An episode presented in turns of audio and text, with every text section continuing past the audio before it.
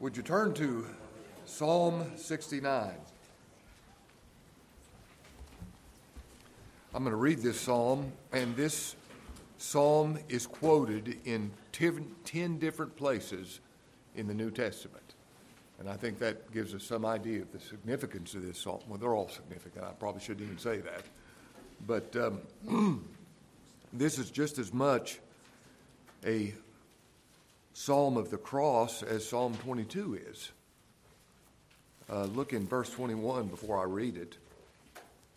They gave me also gall for my meat, and in my thirst they gave me vinegar to drink, which is speaking of the cross. Now let's read this psalm together.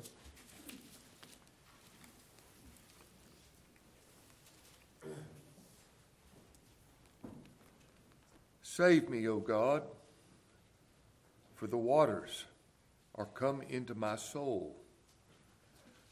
I sink in deep mire where there's no standing. I'm come into deep waters where the floods overflow me. I'm weary of my crying. My throat is dried, mine eyes fail, while I wait for my God. They that hate me without a cause are more than the hairs of mine head. They that would destroy me, being mine enemies wrongfully, are mighty. Then I restored that which I took not away. O God, thou knowest my foolishness, and my sins are not hid from thee.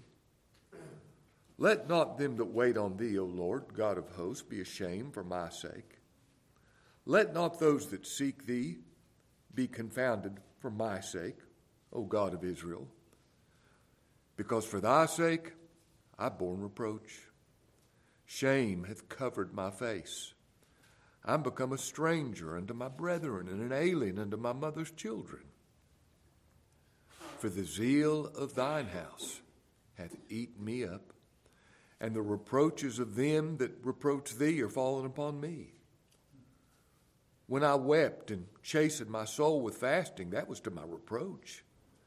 I made sackcloth also my garment. I became a proverb to them. They that sit at the gate speak against me. I was the song of the drunkards.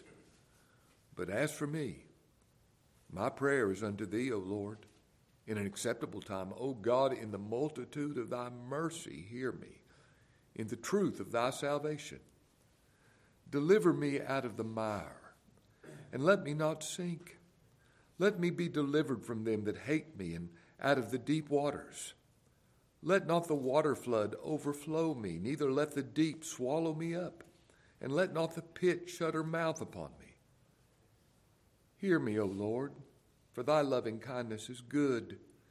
Turn unto me according to the multitude of thy tender mercies, and hide not thy face from thy servant for I am in trouble. Hear me speedily.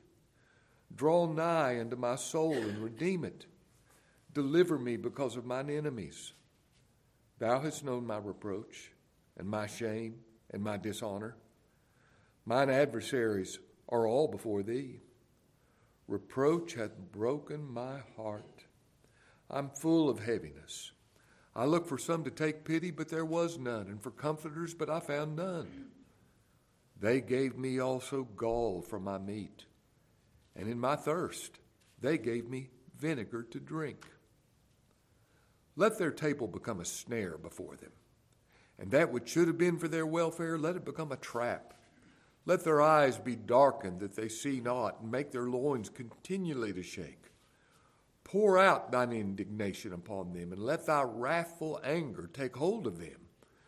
Let their habitation be desolate, and let none dwell in their tents.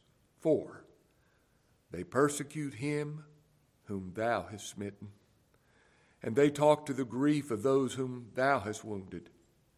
Add iniquity unto their iniquity, and let them not come into thy righteousness. Let them be blotted out of the book of the living, and not be written with the righteous. But I am poor and sorrowful let thy salvation, O God, set me up on high. I will praise the name of God with a song and will magnify him with thanksgiving. This also shall please the Lord better than an ox or a bullock that hath horns and hoofs. The humble shall see this and be glad, and your heart shall live that seek God. For the Lord heareth the poor and despiseth not his prisoners. Let the heaven and earth praise him, the sea and everything that moveth therein. For God will save Zion and will build the cities of Judah, that he that they may dwell there and have it in possession. The seed also of his servants shall inherit it, and they that love his name shall dwell therein. Let's pray.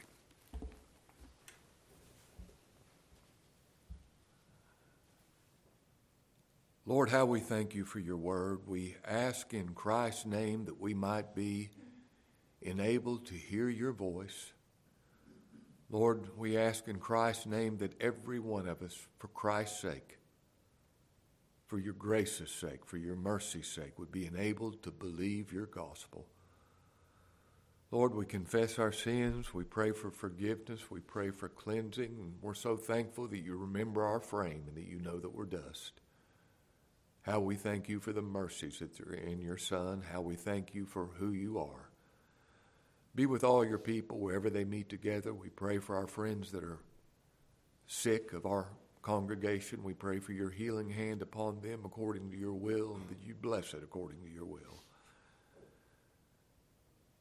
Accept our thanksgiving. Lord, we're so grateful for your Son. In his name we pray.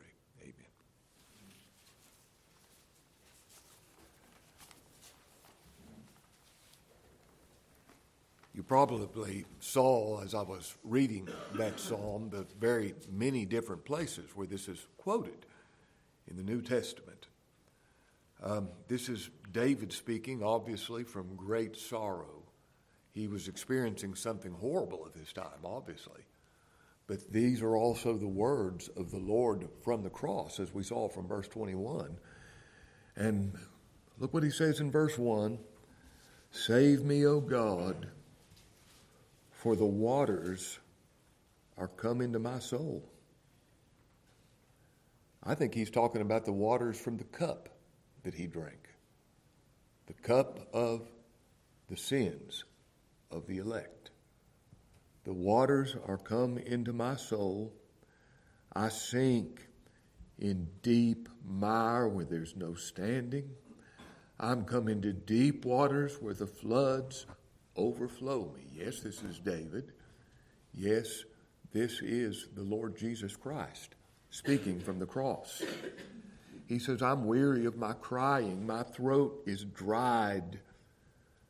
Mine eyes fail while I wait for God. Now, he never quit believing God at this time.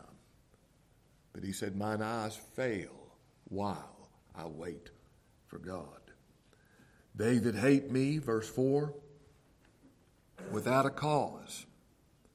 Now, we know that those words are spoken of the Lord Jesus Christ in John 15. He quoted this. They hated me without a cause.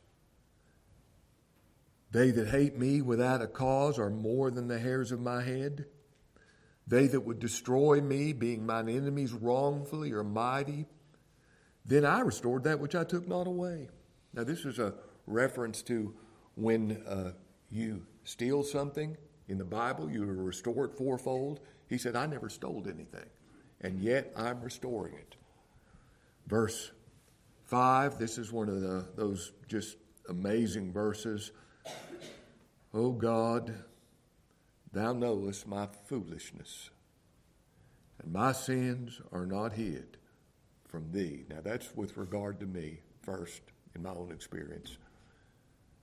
You know my foolishness. And my sins, they're not hid from you. You see them every one. And there's a consciousness all the time with us about that. But this is the Lord. My sin so truly became his sin. My foolishness so truly became his foolishness that he confesses this as his own.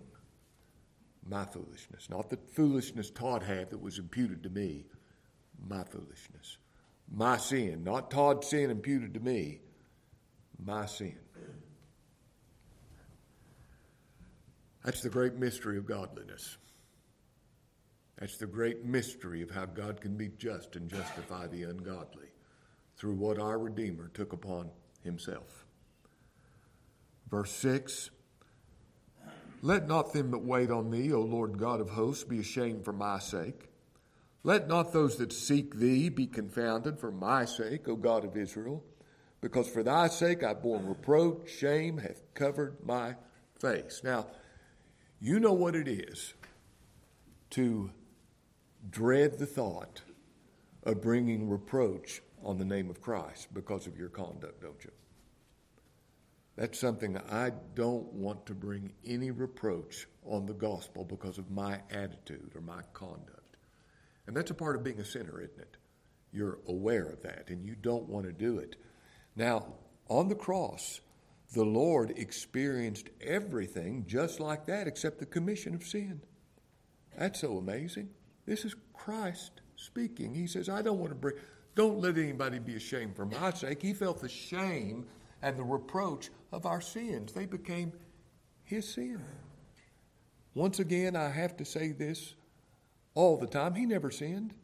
Even when he was made sin, he never sinned. But he experienced all this shame, all this dread of reproach. All of that came upon him. He said, I've borne reproach, shame hath covered my face. Now, you can only be ashamed for something that.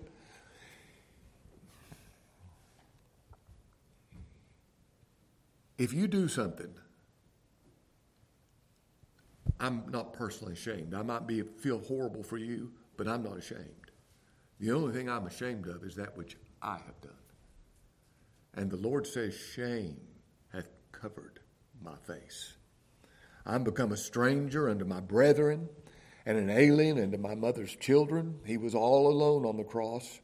For the zeal, verse 9, for the zeal of thine house hath eaten me up. Now, that's quoted in John chapter 2 with regard to the Lord Jesus Christ when he made that whip to drive the people out of the temple. The zeal of thine house hath eaten me up. And you know what? I want the zeal of his house to eat me up too, don't you? I want to be zealous for his glory. Well, the Lord was. The reproaches of them that reproach thee are fallen upon me. When I wept and chastened my soul with fasting, that was to my reproach. I made sackcloth also my garment, and I became a proverb to them. They made fun of me. They that sit in the gate, the leaders, speak against me, and the people on the other end of the spectrum uh, the drunkards. I was the song of the drunkards. They all made fun of me. The uppity ups and the lowity lows. I was hated by everybody. But as for me, my prayer, verse 13, is unto thee. Do you know the Lord never quit trusting his Father? At any time, even while he felt all of these things, he never quit trusting his Father. Don't you want to be that way? Always trust, no matter what takes place. Always trust.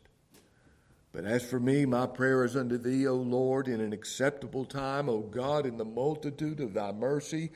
Hear me in the truth of thy salvation. I love that uh, phrase, the truth of thy salvation. If there's anything that tells us the truth concerning the character of God, it's his salvation. Every attribute of God is magnified in his salvation. Verse 14, deliver me out of the mire, what he was talking about in verses 1 and 2. Deliver me out of the mire and let me not sink. Let me delivered from them that hate me, and out of the deep waters. Let not the water flood overflow me, neither let the deep swallow me up, and let not the pit shut her mouth on me. Now you can see David says this as far as him feeling forsaken, but these are preeminently the words of the Lord from the cross, feeling the wrath of God coming down and overflowing him. Verse 16 Hear me, O Lord, for thy loving kindness is good. Turn unto me according to the multitude of thy tender mercies. Now you remember God had forsaken him. He said, My God, my God, why hast thou forsaken me? Why are you so far from helping me? And the words of my roaring. And even when he was forsaken, oh, how he thirsted after his father and said, Turn to me. He had nothing but silence, but he still cried, Turn to me. Turn to me according to the multitude of thy tender mercies, and hide not thy face from thy servant. His face, God's face, was hidden. Now, you, to, in some measure, there's times when you have felt that God's face was hidden from you, that He was withdrawing Himself from you, but He wasn't. He wasn't. Christ had the full hiding of God's face to where he felt no light at all, no favor from his Father. And he cries out, Hide not thy face from thy servant, for I'm in trouble. Hear me speedily. Draw nigh unto my soul and redeem it, and deliver me because of mine enemies. Thou hast known my reproach and my shame and my dishonor. Now, look at yourself in light of that.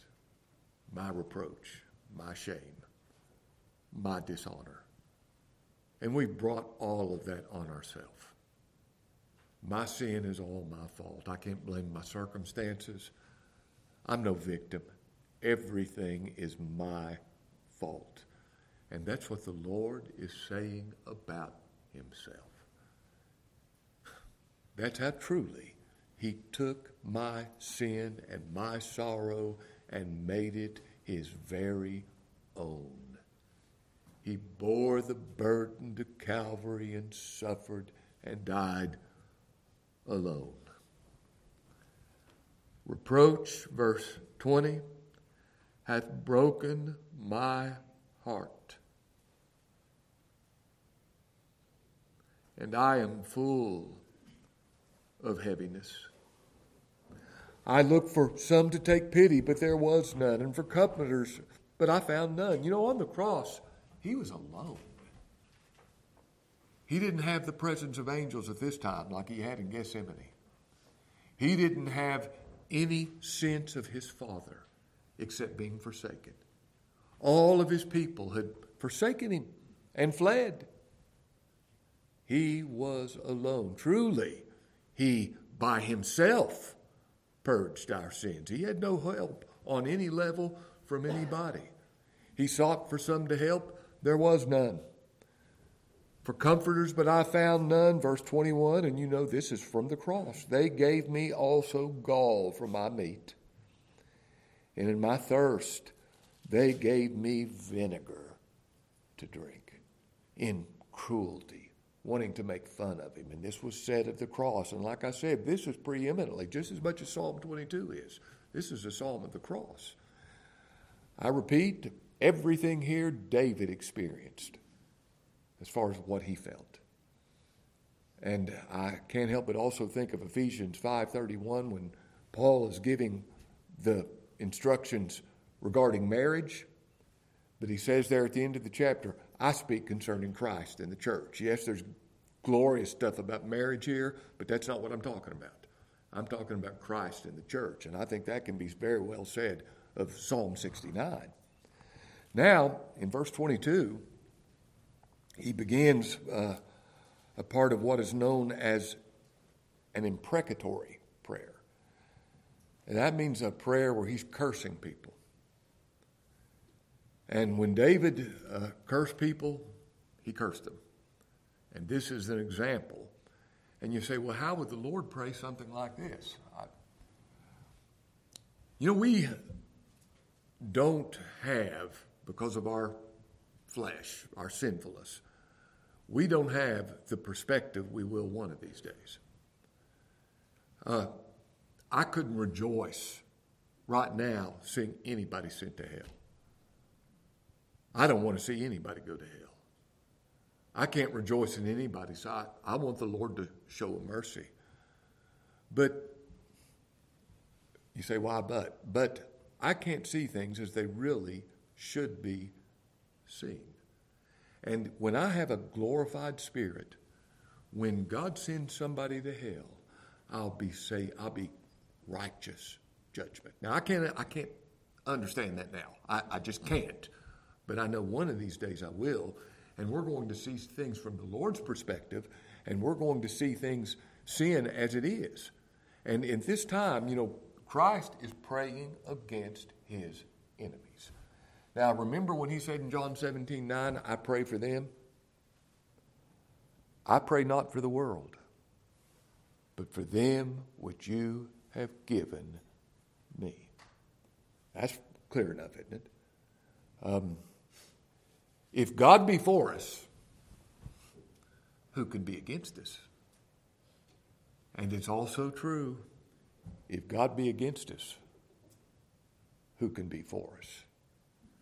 Now, this is the Lord's, what they call imprecatory prayer, but listen to what he says. This is actually quoted in Romans chapter 11. Let their table, that which should have been for their benefit, become a snare before them and that which should have been for their welfare, let it be a trap that they're entrapped in. Let their eyes be darkened, that they see not, and make their loins continually to shake in terror, is what he's speaking of.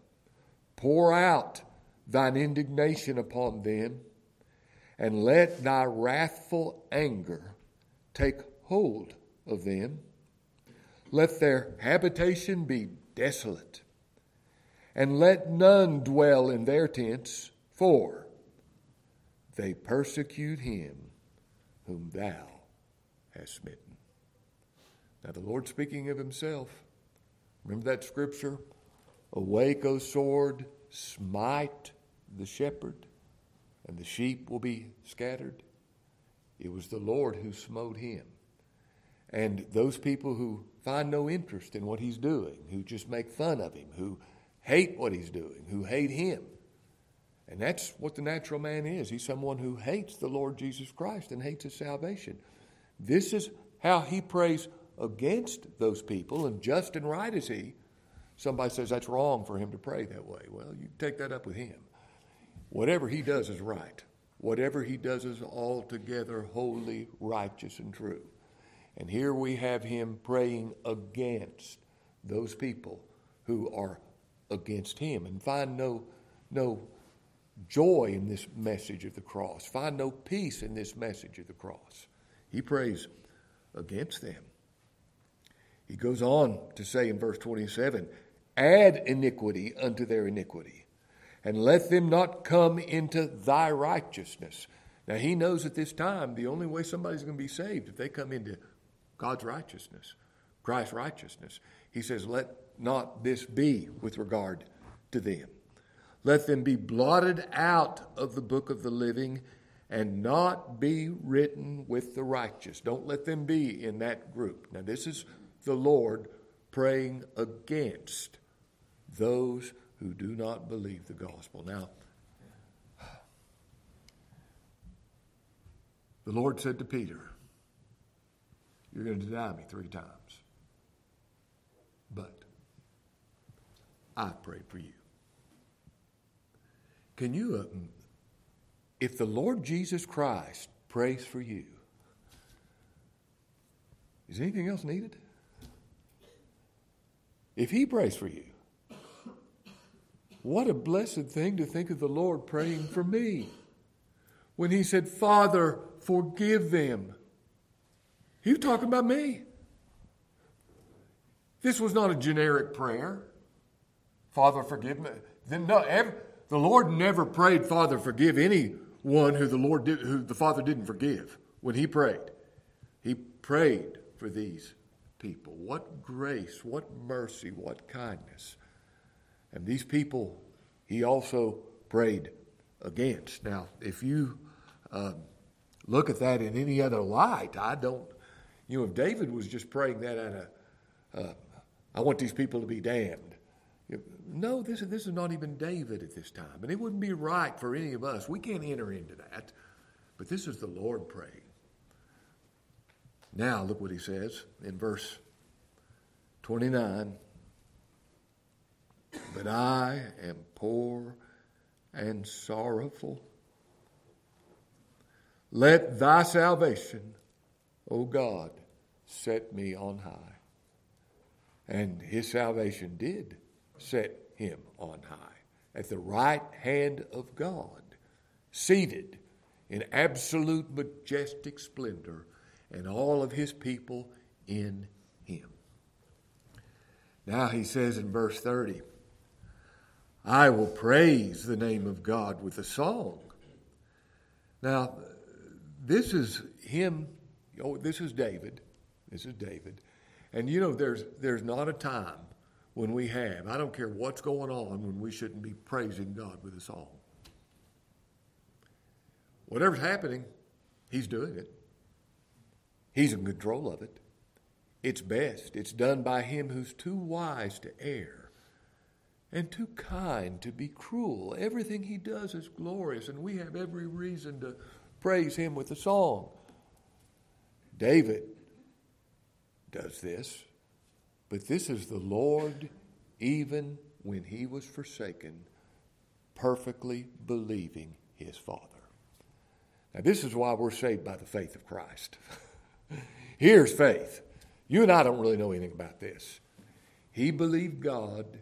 He praised God even when he was completely cut off. He never quit believing. Let something happen bad to me and you, what do we do? he didn't.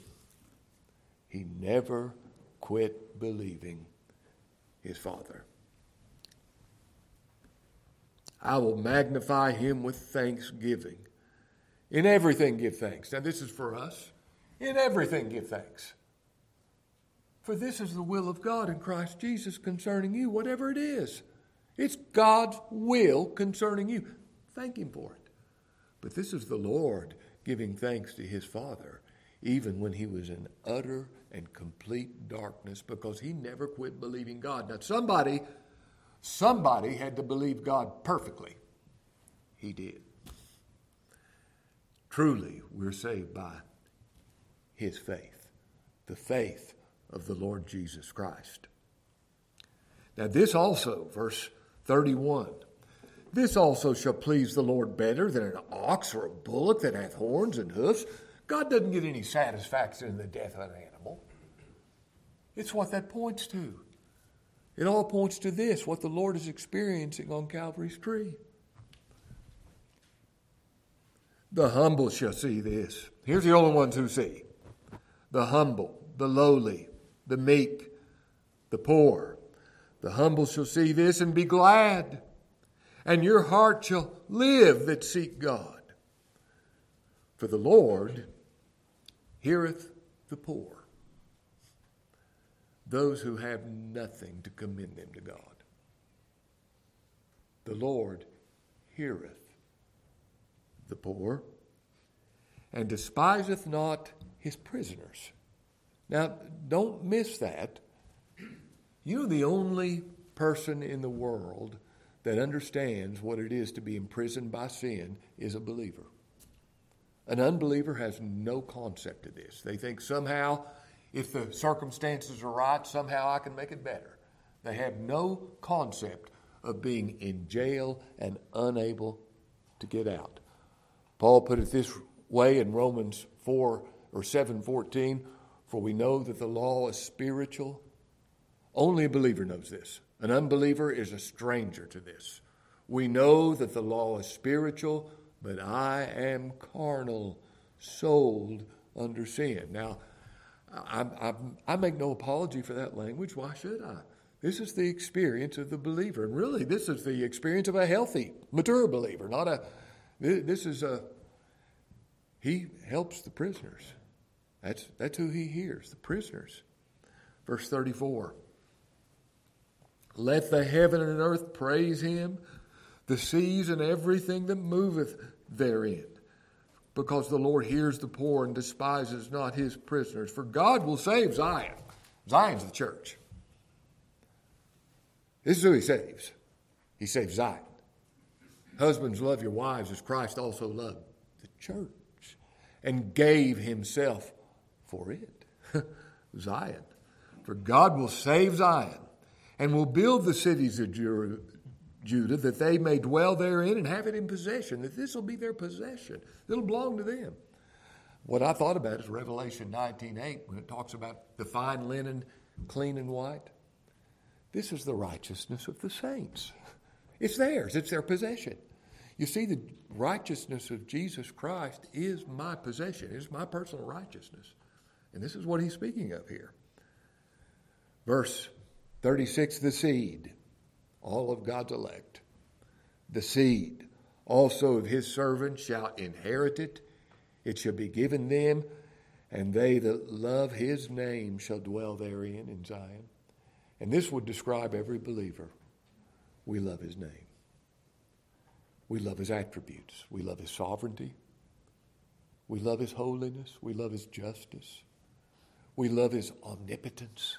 We love his wisdom. We love who he is. We love his name. And we will dwell in Zion. Glorious things of thee are spoken. Zion, city of our God. The citizen, the, the city of every heavenly citizen.